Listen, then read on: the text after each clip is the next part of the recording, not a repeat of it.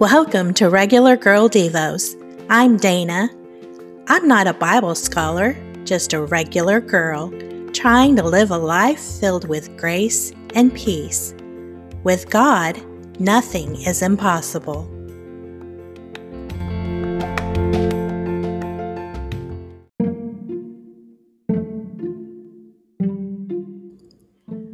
When I was a kid, it was popular to keep a bowl of mixed nuts on the coffee table.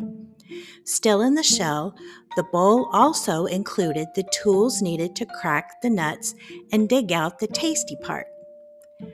I quickly learned which nuts were easy to crack and enjoy, and which ones were not worth the effort. So, what do an Old Testament Bible study and a bowl of nuts have in common? Let me explain.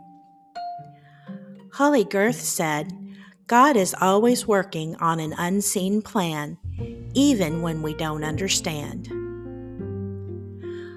A few weeks ago, I received an email from a writer I follow, Holley Gerth. In her article, she referred to the story of Naomi and Ruth from the Old Testament.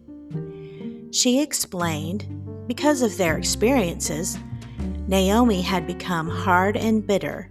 Ruth, inexplicably, remained soft hearted and open. Holley also shared that when her grandmother was diagnosed with polio at age 29, her pastor said, This can make you bitter or better. Holley asked the reader who their Ruth would be. I thought immediately about my youngest sister. Fast forward a few weeks, and my sister and I got together. We shared stories, tears, and laughter. As I talked about some of my frustrations, the answers she offered, with love and concern, were not quite what I expected. In my mind, I think I heard a distinct crack. Hours later, I remembered Holley's article and that my sister was my Ruth. Her words made me realize I had developed a thick shell of bitterness. I had to choose if I was going to stay bitter or be better. I could see that over the course of a few weeks, God used Holley's email, an Old Testament story, and the words of my sister to reach me. Thank God he cracked my shell of bitterness. Friends, God will never give up on you. He will always reach you through an article, an email, a sermon, a friend, or a relative. His ways are countless. Be honest, be open, and be grateful for his love and care. Our scripture today is Romans 8:28 in the message version. Meanwhile, the moment we get tired and waiting, God's Spirit is right alongside, helping us along. If we don't know how or what to pray, it doesn't matter.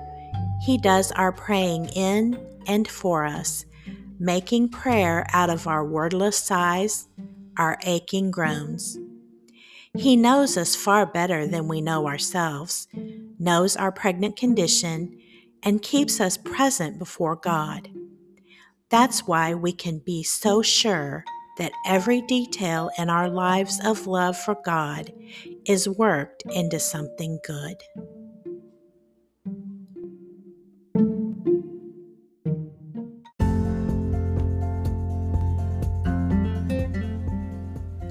Thank you for listening today.